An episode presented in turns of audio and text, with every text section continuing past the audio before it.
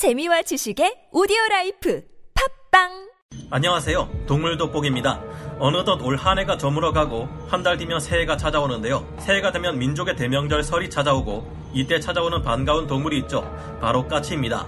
그런데 이 까치가 무리를 지어 사람을 공격하는 괴기한 일이 발생했습니다. 올해인 2020년 10월쯤 호주 동남부의 한 공원에서 60대의 한 남성이 까치에게 두 눈을 공격당해 다치는 일이 발생한 것인데요. 제임스 글린드맨이라는 이름의 이 남자는 공원 의자에 앉아 점심을 먹던 도중 느닷없이 호주 토종 까치의 공격을 받고 얼굴이 피투성이가 되었습니다. 또 다른 70대의 한 남성은 자전거를 타고 가던 중 갑작스런 까치의 공격을 받았는데요. 그는 까치 공격을 피하려다 그만 도로를 벗어났고 인근의 울타리 기둥을 들이받고는 사망하고 말았습니다. 호주에서는 이처럼 9월에서 11월이 되면 까치의 공격으로 인해 사람들이 공격받는 일이 흔히 발생합니다.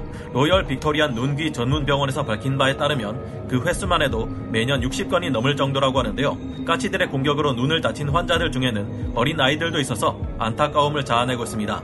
또한 토끼를 한 곳에 몰아놓고 3마리가 둘러싼 채 괴롭히는 장면을 제가 직접 목격하기도 했는데요. 까치들은 때를 지어 독수리를 공격하기도 한다는데 어떻게 된 일일까요? 까치가 울면 반가운 손님이 온다는 말은 모두 틀린 말일까요? 행운과 희소식을 가져다 주는 것으로 알려진 까치가 실제로는 얼마나 잔인하고 무서운 동물인지 지금부터 알아보겠습니다. 전문가는 아니지만 해당 분야의 정보를 조사 정리했습니다. 본의 아니게 틀린 부분이 있을 수 있다는 점 양해해 주시면 감사하겠습니다. 잔인하고 무서운 까치의 본 모습. 호주의 까치들은 매년 9월에서 11월에 사람을 공격하며 거대한 백상아리나 커다란 거미보다 무서운 존재로 인식되고 있습니다. 이들이 유독 이때 사람을 공격하는 이유는 이때가 그들의 산란기이기 때문인데요. 이들은 안 그래도 영역을 지키는 데 예민한 동물들인데 알과 둥지를 지키기 위해 이때는 그 어느 때보다도 사나워집니다. 이 때문에 호주에서는 까치의 산란기인 9월에서 11월에 다음과 같은 행동 지침을 따라줄 것을 권고하고 있는데요. 첫째, 둥지 근처에서는 절대 빠르게 뛰지 마세요. 둘째, 둥지 근처에서는 까치를 자극할 수 있으니 큰 소리를 내지 마세요. 셋째, 자전거를 타고 둥지 근처를 지날 때는 가능한 내려서 자전거를 끌고 지나가세요. 넷째, 자전거를 탈 때에는 선글라스와 헬멧을 꼭 착용하세요. 다섯째, 헬멧의 끈이나 철사를 이용해 묶어두는 것도 좋은 방법입니다. 여섯째, 까치는 뒤에서 공격하는 습성이 있으므로 등을 보이지 말고 가능하면 까치를 정면에서 똑바로 쳐다보세요. 일곱 번째, 긴 끈이나 우산 등을 빙빙 돌리면서 걸으세요. 여덟 번째, 까치가 공격하면 고개를 숙이고 얼굴, 특히 눈을 가리는 것이 좋습니다. 얼핏 보면 온순해 보이는 까치가 이 정도로 위험하다니 놀라운 일인데요. 호주는 동물을 보호하고 함께 어울려 살아가는 것을 중요시하는 나라이기 때문에 까치의 공격에 화가 난다고 복수를 했다가는 법적 처벌을 받게 됩니다. 호주의 까치와 달리 우리나라의 까치는 얌전할까요? 이것만큼은 아니지만 우리나라의 까치들 또한 만만치 않습니다. 까치는 여름철에는 단독 생활을 하지만 요즘 같은 겨울이 되면 떼를 지어 몰려다닙니다. 이럴 때 까치들은 꽤 많은 숫자가 무리를 짓기 때문에 독수리와 같은 맹금류 동물들도 쉽게 건드리지 못하는데요. 심지어 인간을 상대로 여러 마리가 몰려와 협공을 가하기도 하는 대범한 모습을 보입니다. 이전에 까치 무리의 동료들 중 하나가 사람에게 공격당했던 경험이 있다면 이런 공격을 받을 수도 있다고 하는데요. 잠시 후에 말씀드리겠지만 까치는 우리 인간들을 상당히 짜증나게 하는 동물이기도 합니다.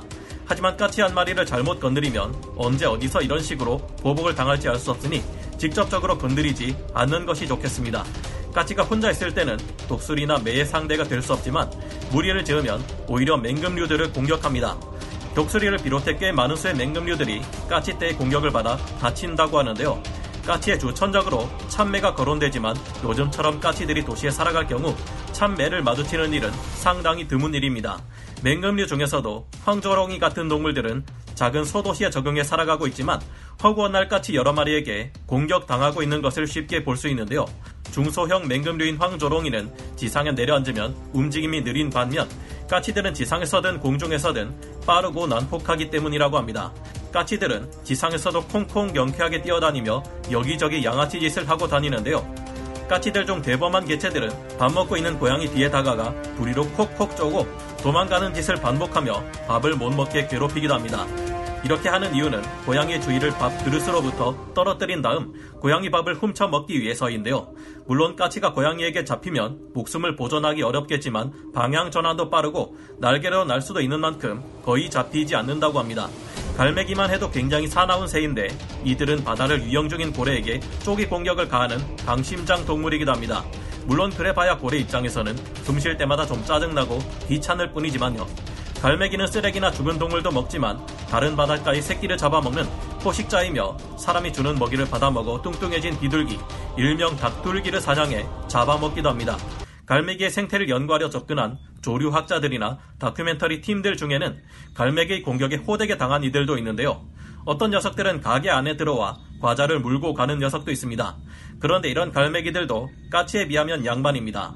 까치들은 여러 마리가 혼자 있는 갈매기를 심하게 공격하기도 하는데 갈매기가 까치보다 2배 정도는 크다는 점을 생각해보면 까치들이 정말 심상치 않은 새들이라는 것을 알 수 있습니다.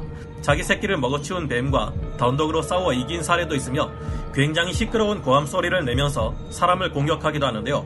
이들이 사람을 공격하는 이유는 자기 영역에 민감한 동물이기 때문으로 보입니다. 실제로 까치들은 자기 영역에 다른 동물이 들어오면 성질이 매우 포악해질 때가 많으며 사람이 공격당했을 때도 자기 영역을 침범당했다고 느끼기 때문이라는데요.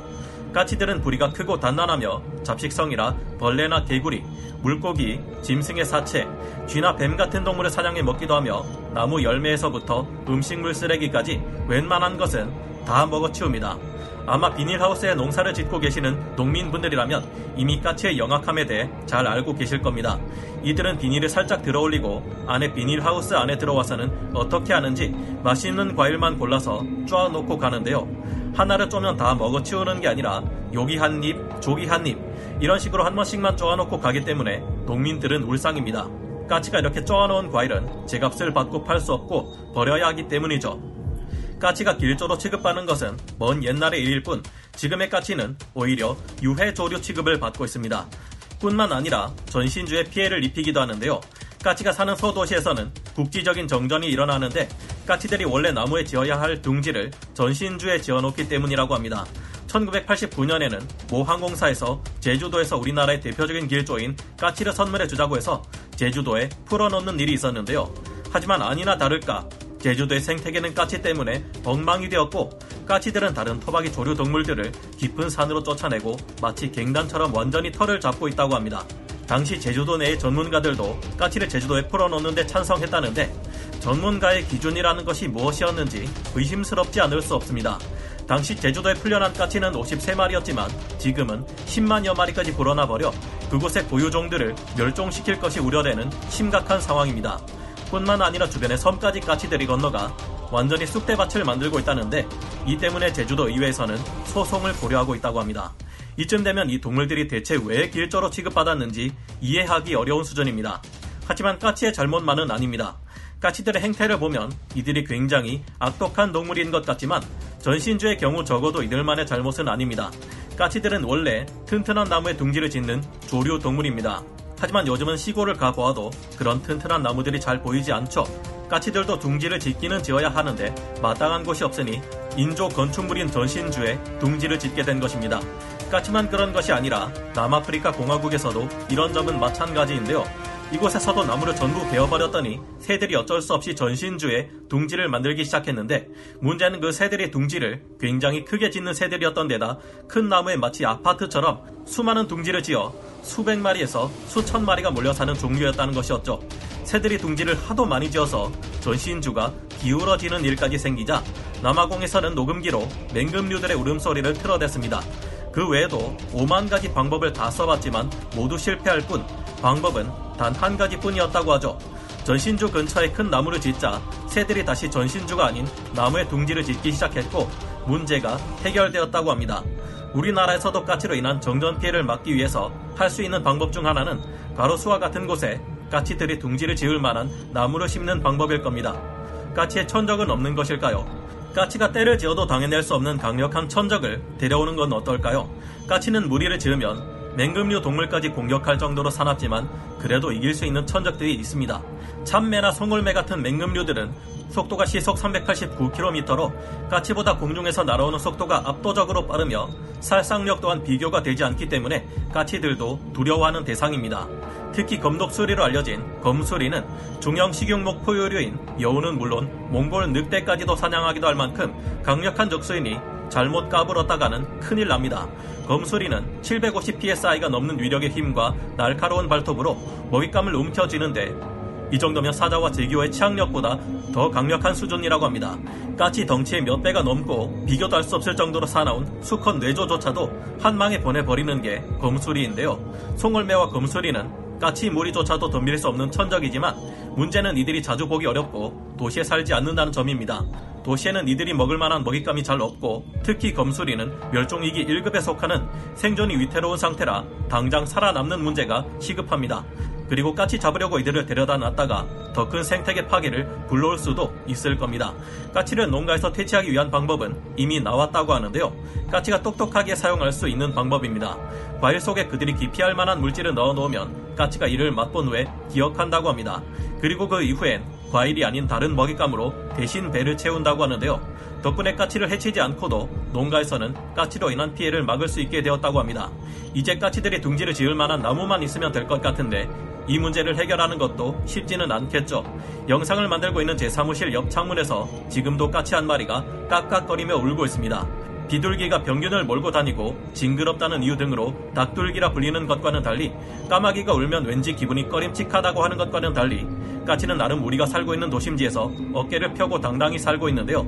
오늘 살펴본 바에 따르면 까치가 마치 무리지어 다니는 깡패들 같지만 이들 또한 원래 있어야 할 곳에만 존재한다면 문제는 생기지 않을 거라 생각합니다. 동물과의 공존을 중요시하는 호주에서는 까치로 인해 심각한 인명피해가 계속 발생하고 있으니 쉽지 않겠지만 까치들의 서식지와 사람들의 생활 영역을 시급히 분리해야 할 텐데요.